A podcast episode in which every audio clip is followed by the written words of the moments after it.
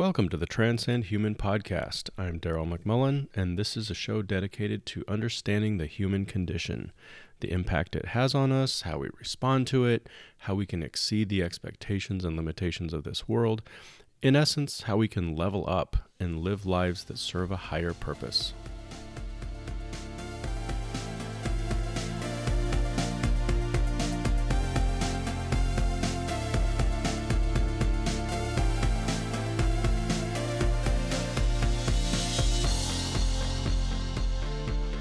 Good morning, everybody. Welcome back to the show. It is holiday season, uh, November 30th, 2020.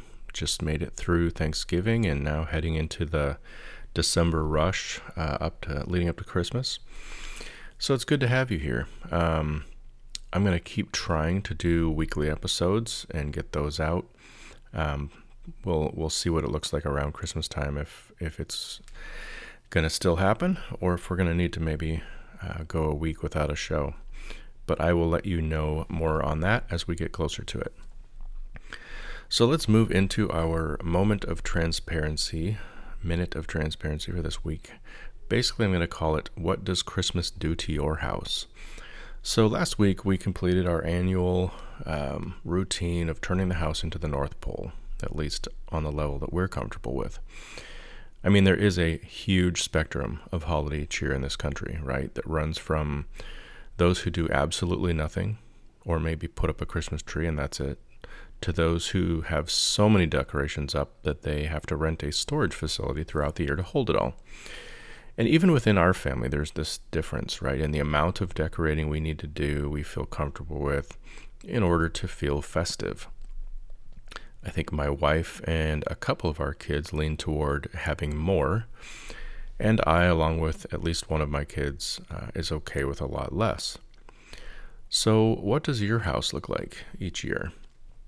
Uh, are you the Grinch, like me on some level, or are you more like Clark Griswold, endangering the very power grid that you live on? Regardless, Christmas still comes, and we still celebrate, each in our own way. And that's good because we're all unique. We all have different likes and dislikes. It's what makes the world go round, really. Uh, which leads perfectly into our topic for today, which is transcending personality. So, in this episode, we're going to talk about what is personality, uh, to thine own self be true, it takes a community, preferences, tests, and inventories, and you do you. Number one, what is personality? So, the word personality is one that we've always struggled to define, though we tend to throw it out all the time, right? Apparently, we're okay with the fact that we don't fully understand the meaning. I'm sure we've all heard the phrases from time to time like, wow, that guy has personality, or eh, she's not the most attractive person on the block, but she has personality. Or maybe this one, what he lacks in motivation, he makes up for in personality. And in each of these scenarios, the word is actually used in a positive way. And I feel like that's one thing that it has going for it. When we use the word personality, we are typically referring to the positive side of a person, though this isn't specific to the word itself. In fact, we could just as easily say things like, wow, that guy has a terrible personality, or she's so attractive but certainly lacks personality, or maybe what he lacks in personality, he makes up for in motivation. We just don't seem to use the negative as much as the positive. So, what does that mean? Well, maybe deep down, we're rooting for people. Maybe we're actually wanting to see the best in them. And maybe, just maybe, we view personality as one of those things that every human has that goes beyond looks, fame, fortune, money, power, etc. But let's look a little more deeply at the word itself and see if we can get some more clarity.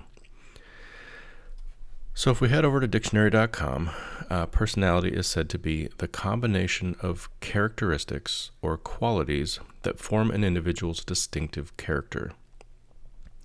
Now, this is okay, but I'm a bit worried about the, the use of the word character in there, because to me, character suggests a level of spirituality or morality or at least a deep connection to our innate or intrinsic values. Whereas personality seems to be less specific than that to me.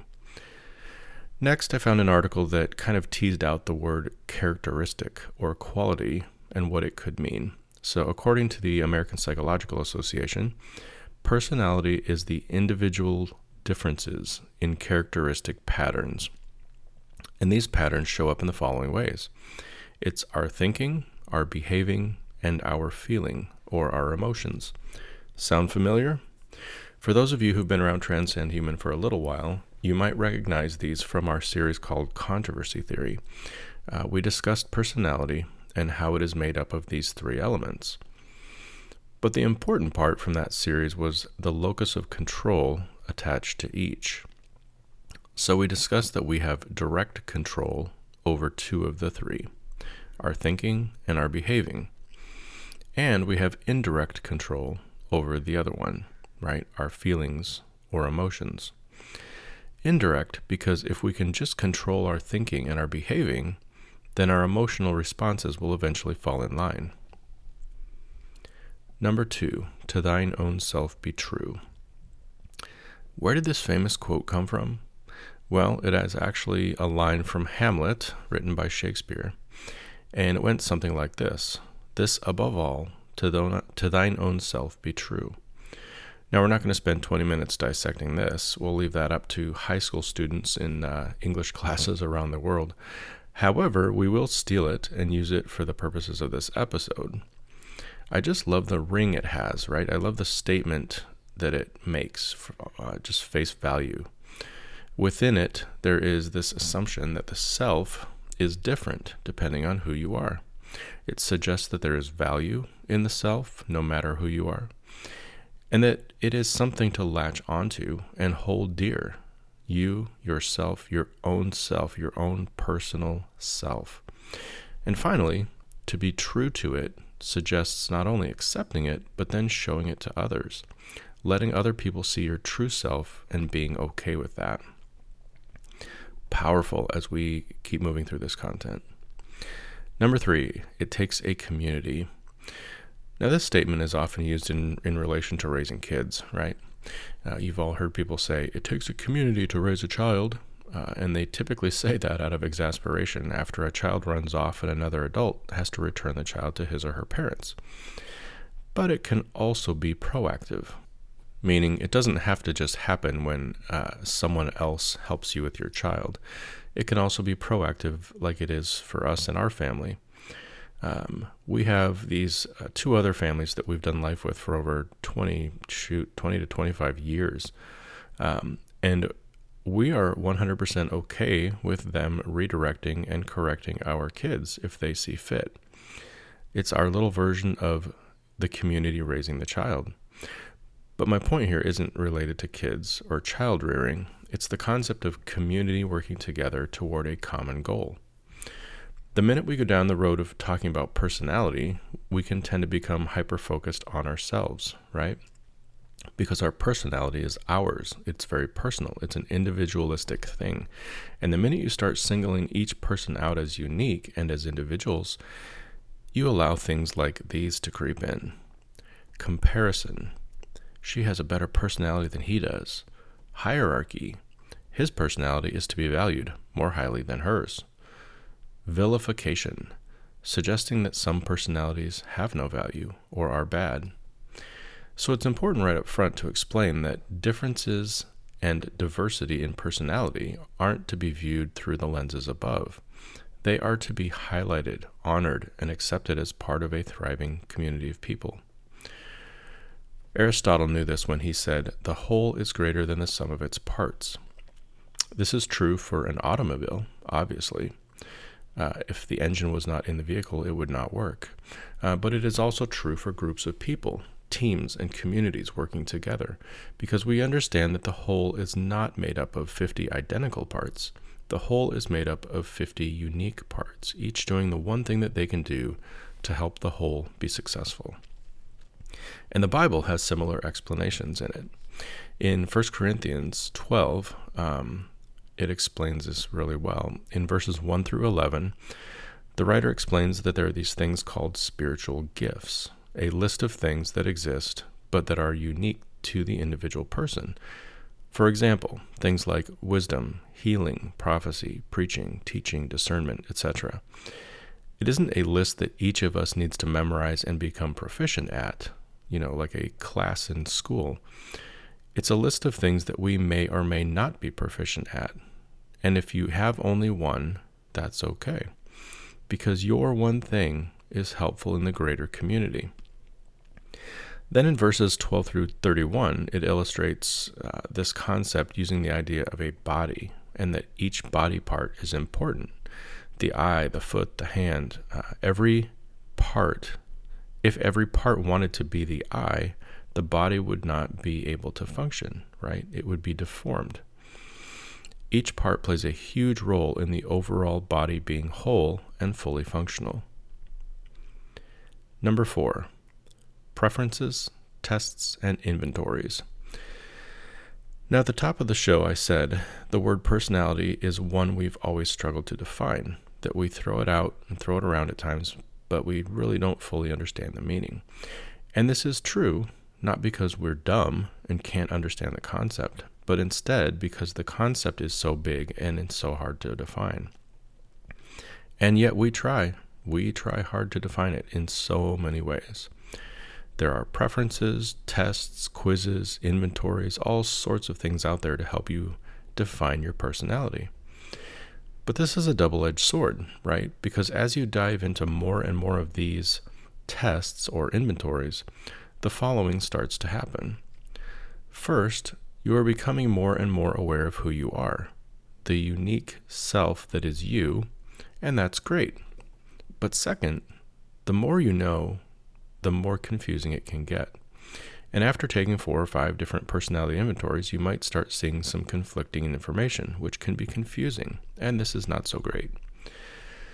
And as a caveat, the worst thing that can happen after taking a bunch of these tests or inventories is to somehow use them to create a very small box for yourself to lock yourself in and start viewing yourself only through that lens with no need for change or growth um, or anything like that. We'll talk a bit more about this before we're done today. So, what I wanted to do is to walk you through a few of these tests or inventories out there. Um, but first, let's spend a few minutes on preferences. So these are things that are much less scientific, right? And though there may be research available on them, we don't really care, right? It's just fun to throw them out there and talk about them. And these preferences can be just about anything, but here are a few that you'll probably recognize introvert versus extrovert, morning person versus night person, hot weather versus cold weather, mountains versus beaches, dogs versus cats, spicy food versus bland food, Mac versus PC, liberal versus conservative, city versus country, Jeep versus everything else. For those of you who don't own a Jeep, you probably won't understand that. Long hair versus short hair. And my favorite, which we did an episode on recently optimist versus pessimist versus realist versus idealist. Uh, that was episode 37, I believe, Transcending Your Worldview, in case you're interested in, in the full story behind that. But the important thing to keep in mind with preferences is that these two help make up our diverse and flavorful world. Your preference isn't right, it's just unique to you. Another person's preference is just as valid as yours. And to try and change another person's preference is to be fairly narcissistic. Changing preferences is a personal thing, something each person should be able to do on their own if so inclined. And the sooner we realize that, the sooner we can start chipping away at some of the systemic issues we see in the world today. Now let's turn uh, to personality tests or personality inventories.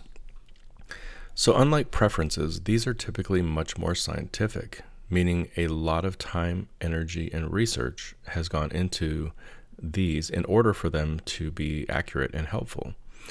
These include, but are not limited to, things like the DISC, Hexaco, Neo Personality Inventory, Myers Briggs Type Indicator, Eysenck Personality Inventory, Minnesota Multiphasic Personality Inventory, or MMPI, the Birkman Method, Values and Motives Inventory, Motives, Values, and Preference Inventory, Hogan Personality Inventory, Californian psychological inventory, personality assessment inventory, Keirsey temperament sorter, true colors, caliper profile, the Rorschach inkblot test, Szondi test, high five test, 16 personality factor questionnaire, strengths finder, insights, and the Enneagram, just to name a few. So, apologies for reading through that entire list, but I wanted you to feel just how many different types are out there and how many different explanations you could possibly get regarding your personality, which is why it can get so complicated. And we have a hard time defining what the word personality actually means. So, in this list that we just walked through, most of the tests or inventories um, are used by trained psychologists. So, things like the MMPI and the Rorschach test, for sure. Tests like these are typically completed as part of a battery of tests they call psychological testing. They give the tests uh, to a patient or a client or a subject, and then once completed, they interpret the results and they draw conclusions from these tests in the results of a diagnosis or a summary of personality. All that to say, uh, these aren't typically the tests or inventories that most of us take in order to know ourselves better. However, I did list a few of those toward the end of the list, and I wanted to touch on these briefly as these are tests that I've actually done myself and I have found interesting and helpful. So, the first one is the 16 Personality Factor Questionnaire, uh, and I put links to each of these in the show notes so that you can um, go check them out if you're interested. So, the 16 personality uh, inventory or questionnaire is based on the Myers Briggs type indicator. So, it has a very strong base uh, to pull from, uh, but at the same time, it's much simpler and easy to self administer and understand. So, it's based on five personality aspects, which are mind, energy, nature, tactics, and identity. And then from there, you are broken down into four high level categories, which are analysts, diplomats, sentinels, and explorers. And then within each of these four categories, you can be one of four types, which is where you get the 16 types of personalities. When I took this test, I came back as the defender, or what is referred to as an ISFJ A personality type uh, from the Myers Briggs world. When I took this test, um, I guess the, the simple summary is that I tend to be introverted, observant, feeling, and judging. That's what the ISFJ stands for. Um, and then a short one sentence summary it says these people tend to be warm and unassuming in their own steady way. They're efficient and responsible, giving careful attention to practical details in their daily lives. Now, obviously, there is an entire section of the website describing what it means to be the defender, but I won't bore you with the details. Next up, we have Strengths Finder.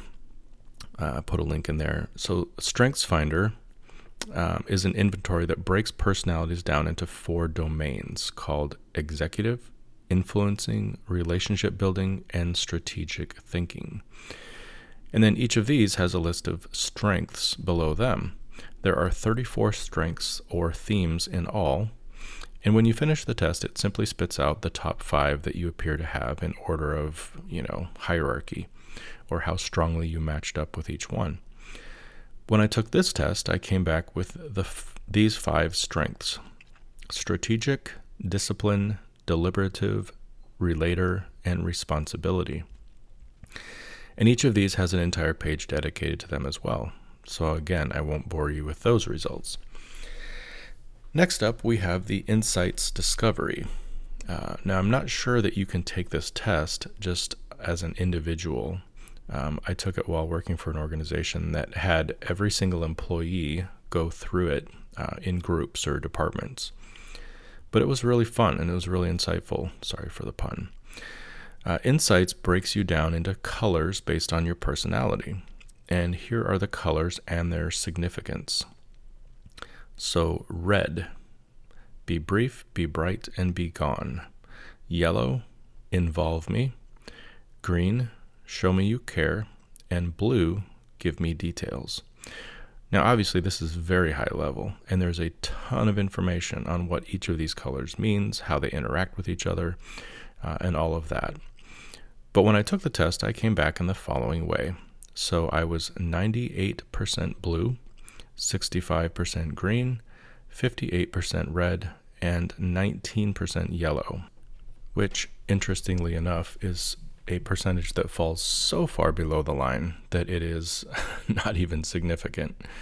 Now, obviously, this is um, very high level, like I said, um, but this about sums me up, right? I'm blue because I'm detailed and I can tend toward perfectionism. I'm green probably because of my social work background, most likely, wanting to help people and care for them. I'm red in that I'm entrepreneurial and can lead when called upon. And I have little to no yellow, which includes things like sunshine, positivity, life of the party, trying random things, and being social just for the fun of it, etc. Next up, we have the Enneagram. So, the Enneagram is a personality inventory based on nine distinct types, and each of these types has a name. There's the reformer, the helper, the achiever, the individualist, the investigator, the loyalist, the enthusiast, the challenger, and the peacemaker. And each type has a lengthy explanation, uh, but there are also other distinctions that help flesh out your personality. So, for starters, each of the types I listed above um, is associated with a number, and each number has a core motivation, a core weakness, a core fear, a core desire, and a core longing. Each number has a healthy side and an unhealthy side. There is a thing called a wing, which is the number on either side of your number that you have the most in common with. Then there is a triad that you most align with. And there are these things called paths that you follow when you're in stress or when you're in growth. So, those are just a few of the um, other explanations that are available as you read through your, your number in the Enneagram. Again, I'll spare you the details, but I came out as an Enneagram 1, which is the reformer, and I have a 9 wing, which is the peacemaker. Again, very interesting to read through some of that content and, and see how much it applies to you. Number 5, you do you. So, the long and short of it is this these inventories are a lot of fun, and if you've never done anything like this before, I would highly recommend it. I would start with the 16 personalities because it's free. Uh, then I would do the Enneagram, which may run you around $12 or something like that.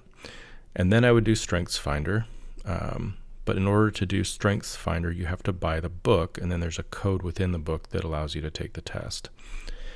And then finally, um, if you're able to do it as an individual, I would recommend Insights Discovery, uh, just because it's fun with the, the colors and, and things like that. But these are by no means the only ones out there. These are just the few that I've ex- been exposed to in recent years. Um, I can still remember, though, back as a teenager, for some reason, my family took uh, a test that placed you into one of these categories. So you came out as either melancholy, phlegmatic, choleric, or sanguine. And I remember that being an interesting test. And then I also remember taking a test at some point in my life where you were categorized as an animal, as a lion, otter, golden retriever, or beaver. Like I said, just good old fashioned fun, uh, learning more about yourself. So let's uh, let's finish things off with a few clarifications, caveats, and warnings.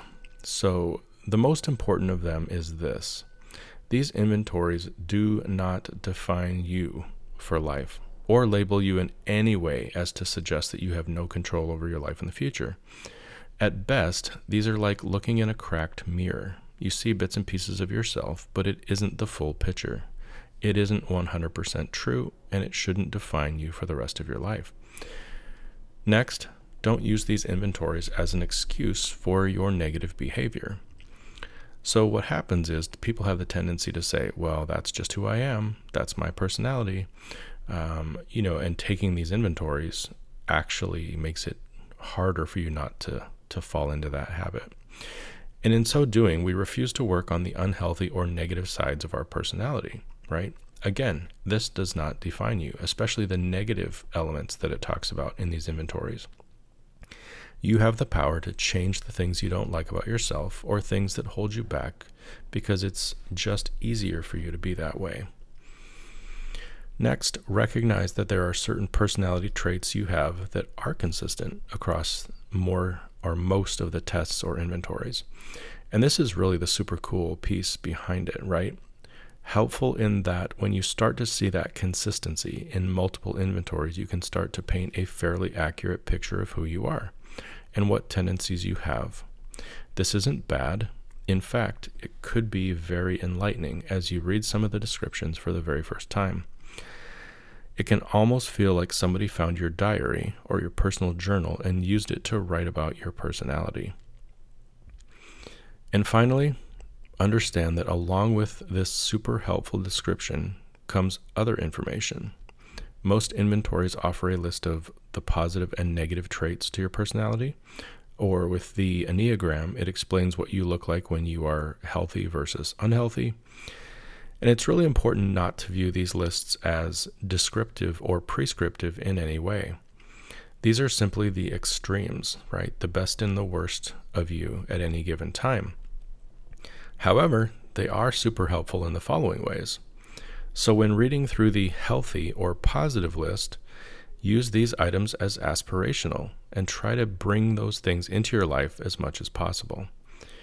When reading through the unhealthy or negative list, use these items as guardrails, right? Look for them in your life, and when you see them start to creep in, know that you're heading in the wrong direction.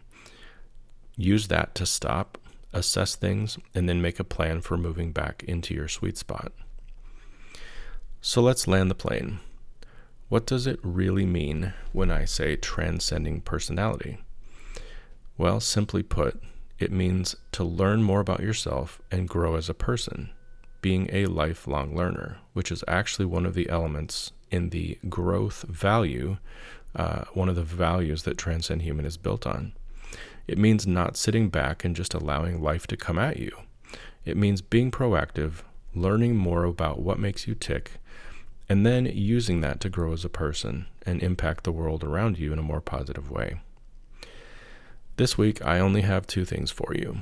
First, if you have already completed one or more of these inventories we talked about today, spend some time reviewing your personality types. Do a little more reading, learn a little bit more about it, what it what it means to you. Maybe take a look at the unhealthy or negative sides of your personality and do a heart check, right? If you see some of those things creeping in, what could you do this week to course correct? For those of you who have never tried one of these tests or inventories, pick one and give it a try. When you're done, discuss your results with a spouse or a trusted friend and see if they see the same things in you. And that's it growth, being a lifelong learner, and applying the things that we learn in order to help us take steps in the right direction that's all I got. Uh, thanks again for being with us here today. Um, as always, I love being with you guys, and it's uh, it's fun doing this together. So have a great week, and until next time, keep transcending human.